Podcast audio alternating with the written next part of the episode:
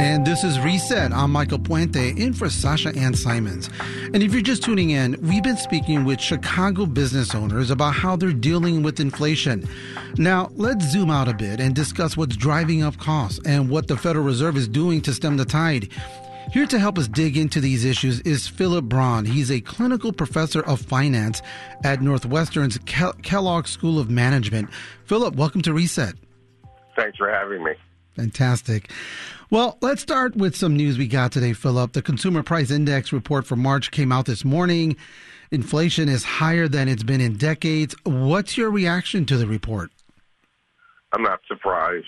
I expect inflation to continue to rise uh, into the near future uh, because the Federal Reserve is not doing enough to control it, as well as the uh, Russian Ukraine war are also driving prices up. I'm not surprised. You know, let me ask you this. Which industries do you see as being most impacted by inflation right now? Energy. Well, energy prices are have gone way up uh, because of the war. So that's the number one industry. Number two would be uh, food sector. Food prices are up 10% uh, year over year. So uh, it's another sector that really impacts households and uh, those two sectors, I think, I would highlight the most. Mm-hmm. Okay, well, let's get into how this might be impacting small businesses. Why does it seem that small businesses are impacted by inflation more than big corporations? Small businesses don't have the bargaining power uh, in terms of purchasing goods. And small businesses are suffering because of uh, rising wages and difficulty finding employees. So um, they really get impacted a lot by inflation. And it's difficult for them to raise prices without losing customers. So they're a real balancing act that, they have to work through. Yeah.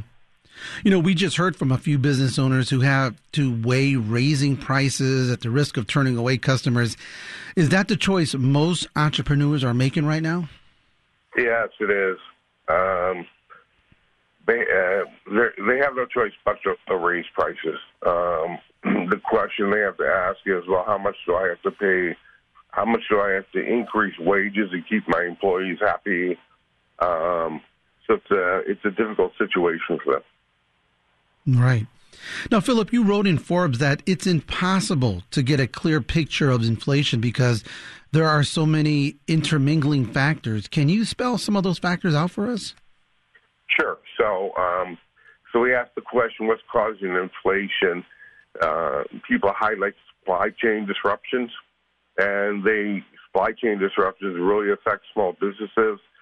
The other another cause is because of the pandemic, rising uh, uh, rising consumption because of the pandemic relief programs, and finally, what the Federal Reserve did and is doing the Federal Reserve stepped into the bond markets in the U.S.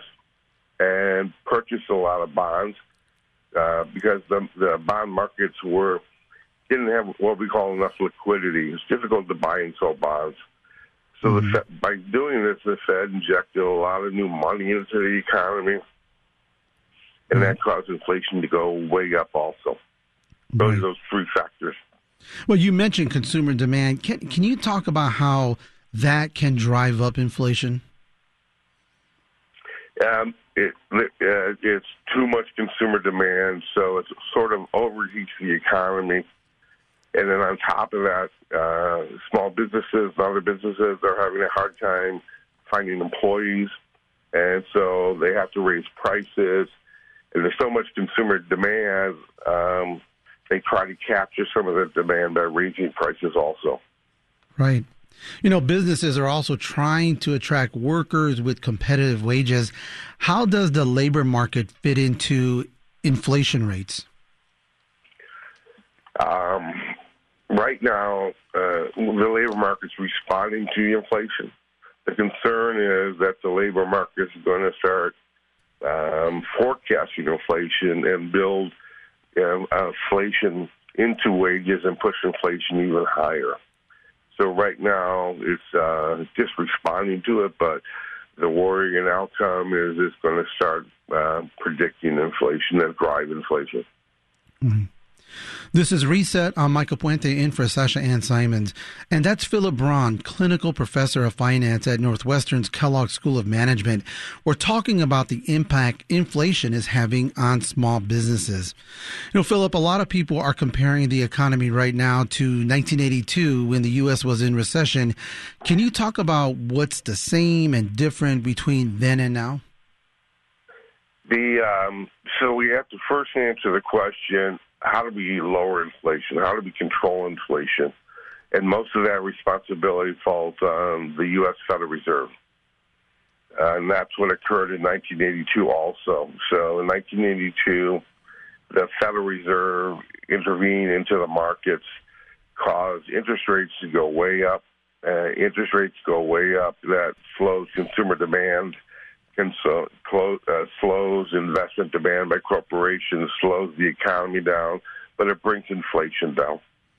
Mm-hmm. Today, uh, we would like the Federal Reserve to do something similar to this uh, in terms of to bring inflation down. The Federal Reserve has to increase interest rates like they did in 1982 to, to a large extent.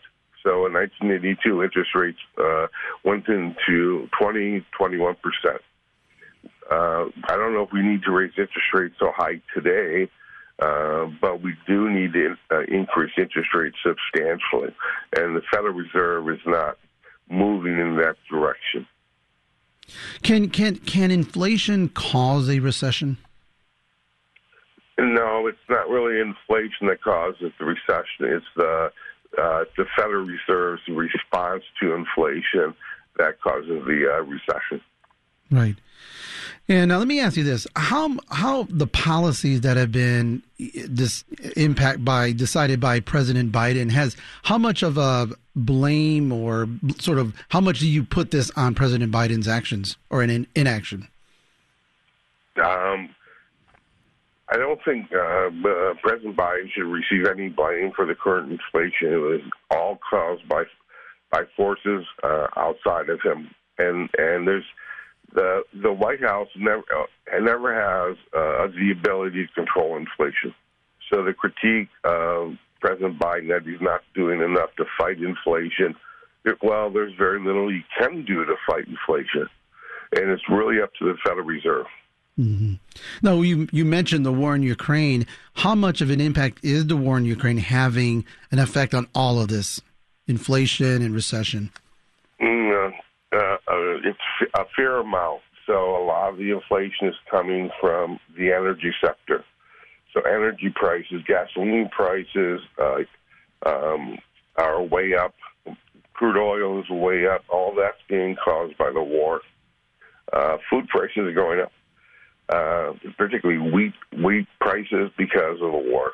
Uh, Ukraine and Russia are both large exporters of wheat and then, and the Ukraine right now cannot export any wheat. So it's a major factor, and it's going to be a major factor as long as the war goes on. Right, right. You know, have I heard the, te- the term stagflation, where inflation keeps going up and there's high unemployment too? Is is that a concern here? Um, not yet, but it could be. So stagflation, you're you're correct, is a period when we have both high inflation uh, high unemployment and slow economic growth. The uh, the way uh, what creates this is uh, the Federal Reserve responding to high inflation. They basically uh, push the economy down, possibly into recession, make unemployment go up, economic growth down, and so you'll simultaneously have inflation and a poor economy. So uh, the Federal Reserve is, is not doing enough today uh, to move the U.S. economy into recession. They're moving very slowly. They're not very aggressive. So right now we don't have to worry about stagflation. But because the Federal Reserve is not not acting appropriately, inflation is going to be with us for quite a while. So you think they you feel like they, they should be raising interest rates at this time? Yeah, much quicker and higher than they are. That's correct. All right. All right. And um, how, how, if you were controlling the Federal Reserve, how high would you make it go? By a quarter of a percent, higher? Uh, higher, half a percent, uh, probably in the next six weeks or so, and by the end of the year, uh, uh, maybe up to four, five, six percent. Okay, well, just explain a little bit more about for those of us who aren't clinical professors of finance, how does raising the interest rate would slow inflation? Is it just by the inflate the the well you, you explain it. yeah, so the Federal Reserve raises interest rates, so it makes it more expensive to borrow money. So corporations borrow less money, and so therefore they invest less. Uh, uh, consumers, households will stop, uh, will decrease their spending on, on things like refrigerators and cars because the interest rates are so high. So that's what slows the economy down. So people aren't spending as much money, so they're not pushing prices up anymore. And the economy slowly goes into a recession, but inflation comes down. Right. I mean, do you do you see any signs out there that inflation may be slowing down, or you do you just see this continuing? No, there are no signs that inflation is slowing down, unfortunately. Um, and, and part of that, of course, is the war with energy prices going up so much. Um, but across the board, uh, inflation is continuing to rise. It sort of feeds on itself after a point. Inflation's going up, so you have to increase your wages to your workers, and therefore uh, your prices go up and then it sort of becomes a vicious circle. Right. That's right. Well, that's Professor Philip Braun of Northwestern's Kellogg School of Management. Thank you for your time, Professor. Yeah, thank you. Take care.